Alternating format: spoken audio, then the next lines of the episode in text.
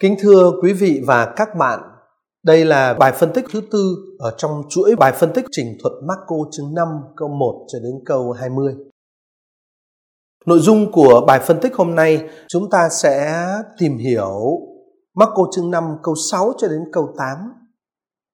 À, ờ, đoạn văn này từ câu 6 đến câu 8 kể lại cái phần đầu đầy kịch tính của cuộc gặp gỡ giữa người bị tinh thần ô uế ám ở Gerasa với Chúa Giêsu.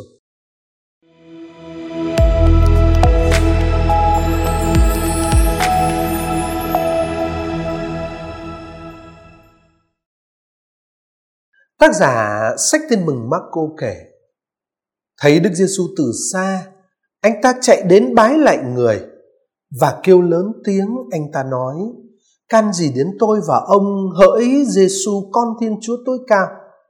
Nhân danh Thiên Chúa, tôi van ông đừng hành hạ tôi, vì người nói với nó, tinh thần ô uế kia hãy xuất khỏi người này. Marco ở đây đã kể lại một cách chi tiết hơn ở câu 2 cuộc gặp gỡ của người bị tinh thần ô uế ám với Chúa Giêsu. À, tác giả Marco viết ở câu 6 thấy Đức Giêsu từ xa anh ta chạy đến bái lại người.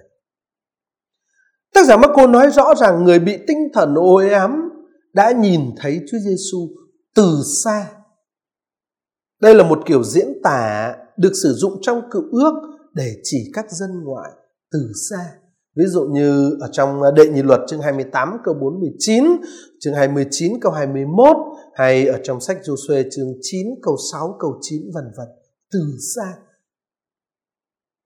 Cái con người, thế con người luôn giữ khoảng cách với những người khác với những kẻ thù đầy quyền lực, cái con người đấy bây giờ lại cảm thấy được thu hút thu hút không thể cưỡng lại được với Chúa Giêsu và anh ta vội vàng chạy đến với Đức Giêsu.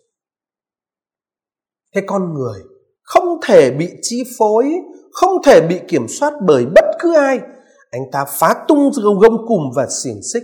Cái con người không thể bị chi phối bởi, bởi, bởi bất cứ ai đấy. Bây giờ lại bái lạy một cách tự nhiên trước mặt Chúa Giêsu như là một dấu hiệu của sự phục tùng và tôn kính rõ ràng như vậy cái phản ứng này của anh ta là một cái cách hành động này của anh ta là một cái gì đó rất bất thường rất đặc biệt ông ta nhận ra ở nơi Đức Giêsu một sự vượt trội và một sức mạnh mà ông ta sẵn sàng phục tùng niềm hy vọng mà ông ta đã không đặt ở nơi bất cứ con người nào cũng như bất cứ vị thần linh nào bây giờ, ông ta đặt nó nơi Chúa Giêsu.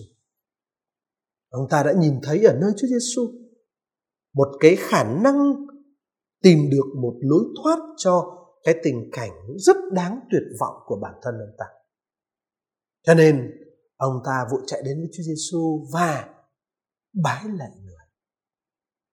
Hành động chạy vội đến cho thấy một sự cấp bách, một niềm khao khát và một sự mong đợi rất mãnh liệt. Và đây là một cử chỉ rất giống với hành động của các tinh thần ô uế được tác giả Marco đề cập trong Marco chương 3 câu 11. Có những con người tự ý tùng phục Chúa Giêsu con Thiên Chúa với tư cách là đồng minh và cấp dưới của người. Những con người tự ý nhận mình là cấp dưới của Chúa Giêsu, coi Chúa Giêsu là một nhà lãnh đạo đấy. Họ nhìn thấy nơi Chúa Giêsu cái tư cách một nhà lãnh đạo giải phóng mà họ đang chờ đợi. Và thế là họ chạy vội đến. Rồi, ông ấy bái lạy trước Chúa Giêsu ta cũng có thể hiểu, ông ta bái lạy trước Chúa Giêsu như trước mặt một nhân vật thần thiêng, có khả năng giật ông ta ra khỏi tình huống chết chóc của ông ta. Và tác giả Marco kể tiếp ở câu 7 đến câu 8 rồi ông ta kêu lớn tiếng mà nói, can gì đến tôi và ông hỡi Giêsu, con Thiên Chúa tối cao. Nhân danh Thiên Chúa tôi van ông, đừng hành hạ tôi, vì người nói với nó, tinh thần ô uế kia hãy xuất khỏi người này. Thực ra thì thưa các bạn, ở đây chúng ta gặp thấy có một sự tương phản mạnh mẽ, rất mạnh mẽ giữa hành động bái lạy và cái phản ứng ngay sau đó của người đàn ông bị tinh thần ô uế chi phối. Anh ta không ai ép buộc cả, anh ta đã từ vội vã chạy đến và cung kính bái lạy Chúa Giêsu nhưng mà đồng thời ngay lập tức đó thì anh ta hét lên phản đối và khiển trách Chúa Giêsu bằng cách trình bày một cử chỉ tôn kính và liền tiếp ngay lập tức sau đó là một tiếng kêu phản kháng đặt liền với nhau như thế. Tác giả Marco đang tạo ra một sự tương phản mạnh mẽ. Quả thật là nghịch lý khi người đàn ông vừa bái lạy một cách rất tự nhiên trước Chúa Giêsu, bây giờ lại coi hành động của Chúa Giêsu là một mối đe dọa, là một sự hành hạ, là một sự tra tấn. Tại sao vậy? Lý do được tác giả Marco trình bày ngay sau đó, đó là vì mệnh lệnh của Chúa Giêsu đối với tinh thần ô uế, người bảo tinh thần ô uế kia hãy ra khỏi người đàn ông này. Và như thế, sự tương phản giữa cử chỉ và tiếng gào thét của người đàn ông này có nghĩa là người bị tinh thần ô uế ám đã không mong đợi một cái mệnh lệnh như vậy từ Chúa Giêsu. Ông ta muốn được giải phóng. Ông ta hy vọng là ở nơi Đức Giêsu ông ta tìm được sự giải thoát. Cho nên ông ta hớn hở chạy đến với Chúa Giêsu, vội vã chạy đến với Chúa Giêsu và bái lạy người. Nhưng mà ông ta không đồng ý từ bỏ tinh thần bạo lực cho nên khi Đức Giêsu trục xuất tinh thần bạo lực, tinh thần xấu xa ra khỏi, yêu cầu tinh thần xấu xa đi ra khỏi anh ta thì ông ta liền phản ứng và hét lên phản đối. Như vậy là đối với người đàn ông này, nếu Chúa Giêsu yêu cầu anh ta từ bỏ bạo lực, tức là Ngài đang cư xử như kẻ thù của anh ta. Nói cách khác, anh ta thích ở lại trong tình huống tuyệt vọng của mình hơn là từ bỏ cái tinh thần xấu xa, cái tinh thần bạo lực, cái tinh thần đã khiến cho anh ta ở trong mồ mả, đã khiến cho anh ta bẻ gãy gông cùm, đã khiến cho anh ta vùng lên đấu tranh và sẵn sàng sử dụng bạo lực để hủy hoại chính bản thân mình nữa. Thế chúng ta hãy xem xét kỹ hơn các chi tiết ở đây. Tiếng kêu khóc của người đàn ông bị tinh thần ô uế ám được đặt song song với tiếng chu chéo mà anh ta anh ta réo lên ở trên núi như tác giả kể ở câu 5, suốt đêm ngày anh ta ở trên núi và anh ta chu chéo lên. Và cái cường độ đặc biệt của tiếng kêu của người đàn ông ở đây, anh ta kêu lớn tiếng cho thấy rằng đối với ông ta, Chúa Giêsu là hy vọng giải thoát cuối cùng và anh ta thấy mình cũng đang bị lừa gạt về điều đó. Ở trong bản văn Hy Lạp, ở trong bản văn Hy Lạp, cái sự la hét này, cái tiếng la hét này được kể ở thời hiện tại và là một dấu hiệu cho thấy vào thời tác giả tin mừng Marco biên soạn cuốn sách này tức là thời uh, hội thánh tiên khởi những người ngoại bị áp bức vẫn tiếp tục nhìn thấy nơi Chúa Giêsu niềm hy vọng nhưng họ cũng giống như người đàn ông ở Gerasa này không đồng ý từ bỏ bạo lực như sứ điệp tin mừng của Chúa Giêsu yêu cầu. Người đàn ông ở Gerasa đã hy vọng vào Chúa Giêsu nhưng rồi ông đã thất vọng trước yêu cầu của Chúa Giêsu. Ông ta không chờ đợi một giải pháp như vậy. Sự thất vọng của người đàn ông ở Gerasa sau đó chuyển thành một câu hỏi. Ông hỏi Chúa Giêsu, can gì đến tôi và ông hỡi Giêsu con Thiên Chúa tôi cả. Ông ta với câu hỏi này cho thấy ông ta tin rằng mình đã khám phá ra nơi Chúa Giêsu một sự thù địch đối với ông ta, như được tìm thấy ở nơi những người khác. Ông ta hy vọng cuối cùng sẽ tìm thấy được một người hiểu tình huống của ông ta. Ông ta hy vọng cuối cùng sẽ tìm được một đồng minh và thậm chí là một nhà lãnh đạo dẫn đầu cuộc nối loạn của ông ta để phá hủy cái hệ thống vẫn luôn cố gắng khuất phục ông ta. Thế nhưng mà rồi, dù vậy ông ta nghĩ mình đang gặp một điều ngược lại khi Đức Giêsu yêu cầu ông từ bỏ cái con đường bạo lực và điều này giải thích cho tiếng khóc tuyệt vọng của ông ta. Ông hỏi Chúa Giêsu, can gì? Có chuyện can gì giữa tôi và ông? Hỡi Giêsu con Thiên Chúa. Câu hỏi này của người bị tinh thần ô uế ám ở Gerasa tương đương với câu hỏi của người bị tinh thần ô uế ám ở hội đường Do Thái tại Capernaum Marco chương 1. Nhưng mà ở đây là bằng số ít, còn ở Marco chương 1 là ở số nhiều. Người bị tinh thần ô ám ở hội đường Ca Phát Naum Marco chương 1 nói ở số nhiều bởi vì ông ta coi lợi ích của những kẻ áp bức mình tức là những kinh sư cũng là lợi ích của chính ông ta. Cho nên ở, ở ờ, Marco chương 1 câu 24 ông ta hỏi Chúa Giêsu nói rằng Chúa Giêsu chống lại chúng tôi nghĩa là chống lại ông ta và các kinh sư hai đối tượng đấy không đồng nhất nhưng mà ông ta gộp lại thành một. Còn người đàn ông ở Gerasa thì khác, anh ta nói ở số ít bởi vì anh ta đại diện cho một tầng lớp đồng nhất của những nô lệ căm ghét những kẻ áp bức và đang chạy trốn những kẻ áp bức đấy. Bây giờ anh ta đặt vấn đề với Chúa Giêsu là giữa ông và tôi này, giữa ông và những người nô lệ này, can gì, có gì đụng độ trong quyền lợi. Giống như người bị tinh thần ô uế ám tại hội đường Ca Phát Naum, người bị tinh thần ô uế ám ở Gerasa cũng gọi Chúa Giêsu bằng tên riêng của Ngài, hỡi Giêsu. À, nhưng mà trong khi người ở hội đường Các Phát Naum xác định Chúa Giêsu theo nguồn gốc của Ngài, ở chương 1 câu 24 anh ta nói, với Giêsu người Nazareth, thì người bị tinh thần ô uế ám ở Gerasa lại gọi Đức Giêsu với danh hiệu con Thiên Chúa tối cao, tức là quy cho Ngài một nguồn gốc thần linh. Như vậy là cũng có sự khác biệt nữa. Tuy nhiên, ở trong cả hai trường hợp, ta đều gặp thấy một chuyện thôi, đó là một sự khiển trách. Ở hội đường Ca Phác Naum, Chúa Giêsu bị trách bởi vì Ngài đã không tiếp tục truyền thống dân tộc chủ nghĩa của xứ sở mình. Giêsu Nazareth. Tại Gerasa này, Đức Giêsu bị trách bởi vì dường như Ngài không giống như Thượng Đế của Israel đã đứng giải thoát những người bị áp bức bằng bạo lực. Thiên Chúa trong quá khứ đã dùng bạo lực để giật thoát những người Israel ra khỏi ách nô lệ Ai Cập. Nhưng bây giờ thì chính Chúa Giêsu, con Thiên Chúa tối cao lại yêu cầu người đàn ông ở Gerasa từ bỏ bạo lực. Trong Marco chương 3 câu 11, người ta cũng gặp thấy các tinh thần ô uế nhưng mà các tinh thần ô uế ở Marco chương 3 câu 11 hiện diện trong cái đám đông khổng lồ của những người Do Thái và cũng của những người ngoại. À, và ở trong cái đám đông khổng lồ ấy, các tinh thần ô uế đã tuyên xưng với Chúa Giêsu, Ngài là con Thiên Chúa. Tất nhiên kiểu nói đó có nghĩa là Ngài là đấng Messia. Như chúng ta có thể thấy ở trong tinh thần của Thánh Vịnh 2 câu 7 ngài con Thiên Chúa ở đây cũng có nghĩa là đấng Messia, vị vua Messia. Ở, ở Gerasa người bị tinh thần ô uế ám cũng gọi Chúa Giêsu là con Thiên Chúa giống như thì, tinh thần ô uế ờ, ở chương 3 câu 11 đã gọi.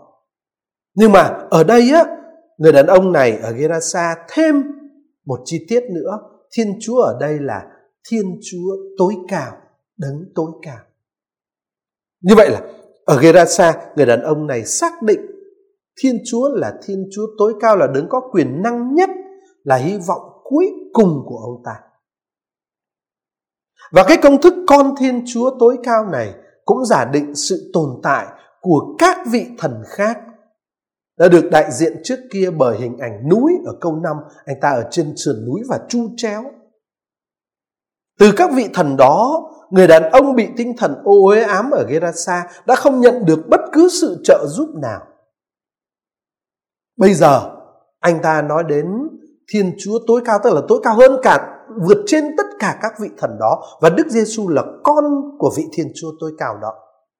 Như vậy là có một cái sự liên tục giữa cái cảnh ở đây với với cảnh ở Marco chương 3 câu 11 ở trong cả hai trường hợp, những người bị tinh thần ô uế ám đã nhận ra nơi Chúa Giêsu dung mạo của một con người giải phóng và họ coi Ngài là một vị lãnh tụ có thể dẫn dắt cuộc nổi loạn của họ và giật thoát họ khỏi cái cảnh khốn khổ mà họ đang phải ở trong đó. Và ở trong cả hai trường hợp, Chúa Giêsu đều được coi là con Thiên Chúa. Nhưng mà ở trường hợp ở Gerasa này thì là con Thiên Chúa tối cao vượt trên các vị thần mà người đàn ông này đã từng hơn một lần tìm đến cậy nhờ. Thế cho nên đấy là ý nghĩa của cái chi tiết tại sao anh ta nói hỡi Giêsu con Thiên Chúa tối cao. Thế dầu sao đi chăng nữa thì người đàn ông ở Gerasa này người đàn ông của Gerasa này vẫn đang muốn phản đối cái mệnh lệnh của Chúa Giêsu yêu cầu anh ta từ bỏ cái uh, tinh thần xấu xa, tinh thần nhỡ uế, tinh thần bạo lực. Tức là vì người yêu cầu tinh thần bạo lực ra khỏi anh này. Ờ, dẫu sao đó thì người này muốn phản đối mệnh lệnh của Chúa Giêsu. Và để cho chắc chắn thì ông ta lại đưa ra thêm một yêu cầu nữa. Xin Ngài đừng hành hạ tôi, đừng tra chân tra tấn tôi. Và anh ta đưa ra yêu cầu đó nhân danh Thiên Chúa mà Chúa Giêsu là con của vị Thiên Chúa ấy. Anh nói nhân danh Thiên Chúa tôi van ông đừng hành hạ tôi. Đối với người đàn ông này, loại bỏ tinh thần bạo lực của anh ta cũng là tương đương với việc buộc anh ta một lần nữa phải làm nô lệ. Mà làm nô lệ là điều mà anh ta coi là một sự tra tấn lớn hơn những gì anh ta đang tự gây ra cho mình. Anh ta đang tự hủy hoại mình bằng cách lấy đá rạch mình, nhưng điều đó còn không kinh khủng bằng anh ta phải trở về với tư thế là nô lệ. Nếu bây giờ anh ta từ bỏ tinh thần bạo lực là anh ta sẽ phải quay trở về, quay trở về với cái kiếp nô lệ đó. Dường như là đối với anh ta, Chúa Giêsu đang yêu cầu một điều tương tự như những kẻ áp bức anh ta yêu cầu. Nghĩa là bắt anh ta từ bỏ sự nổi loạn, bắt anh ta chấp nhận sự phục tùng.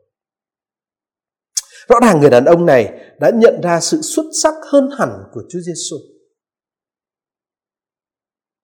Nhưng bây giờ anh ta còn tin rằng Thiên Chúa còn vượt trội hơn Chúa Giêsu và anh ta tin là Chúa Giêsu phải tôn trọng Thiên Chúa.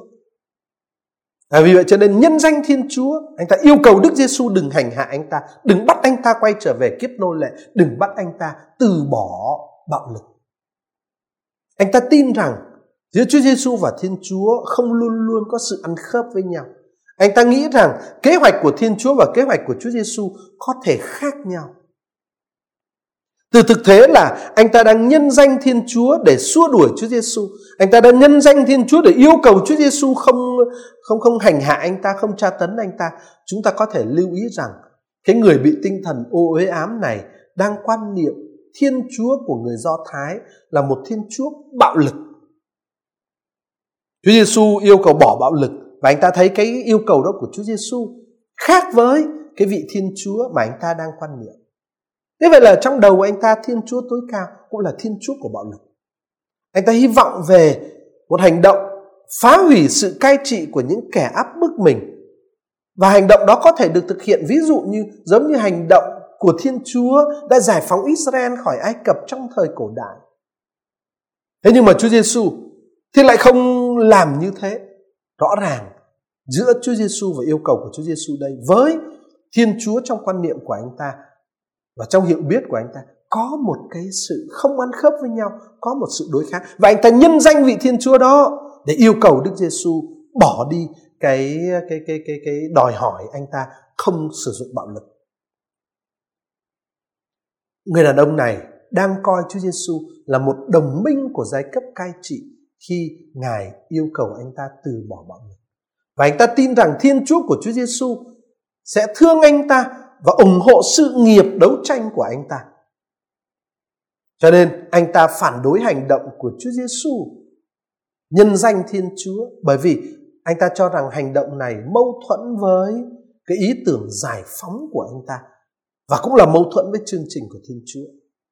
Đối với anh ta, thì điều duy nhất có thể là phải dựa trên cuộc đấu tranh bằng bạo lực và anh ta nghĩ rằng cái cuộc đấu tranh bằng bạo lực ấy phù hợp với Thiên Chúa, với ý của Thiên Chúa, với chương trình của Thiên Chúa và nhân danh vị Thiên Chúa đó, anh ta yêu cầu Chúa Giêsu không hành hạ anh ta, không buộc anh ta phải quay trở về kiếp nô lệ bằng cách từ bỏ cái tinh thần bạo lực.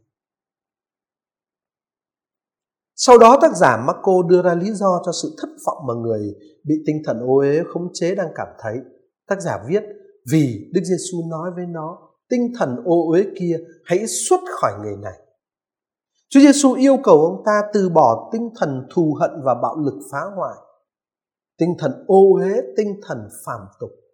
Chúa Giêsu truyền lệnh cho con người nhưng mệnh lệnh của Ngài cũng hướng về các tinh thần ô uế và như vậy ở đây có một sự đồng hóa giữa con người và tinh thần ô uế.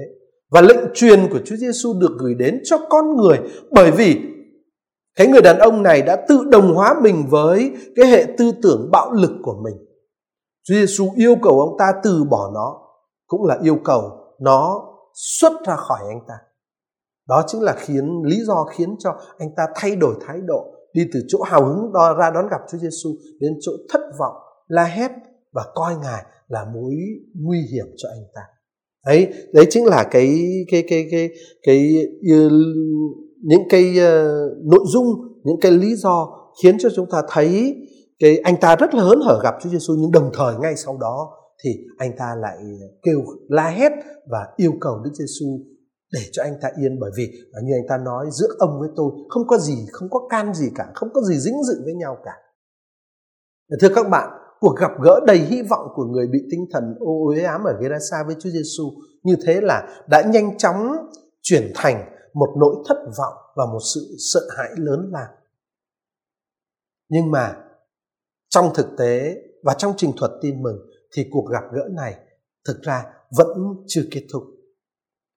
Chúng ta hẹn gặp lại nhau ở trong bài phân tích kế tiếp, tiếp tục phân tích các chi tiết của cuộc gặp gỡ này để nhận ra đâu là đạo lý và giải pháp mà Chúa Giêsu đề nghị cho người đàn ông bị tinh thần ô uế khống chế ở Gerasa này.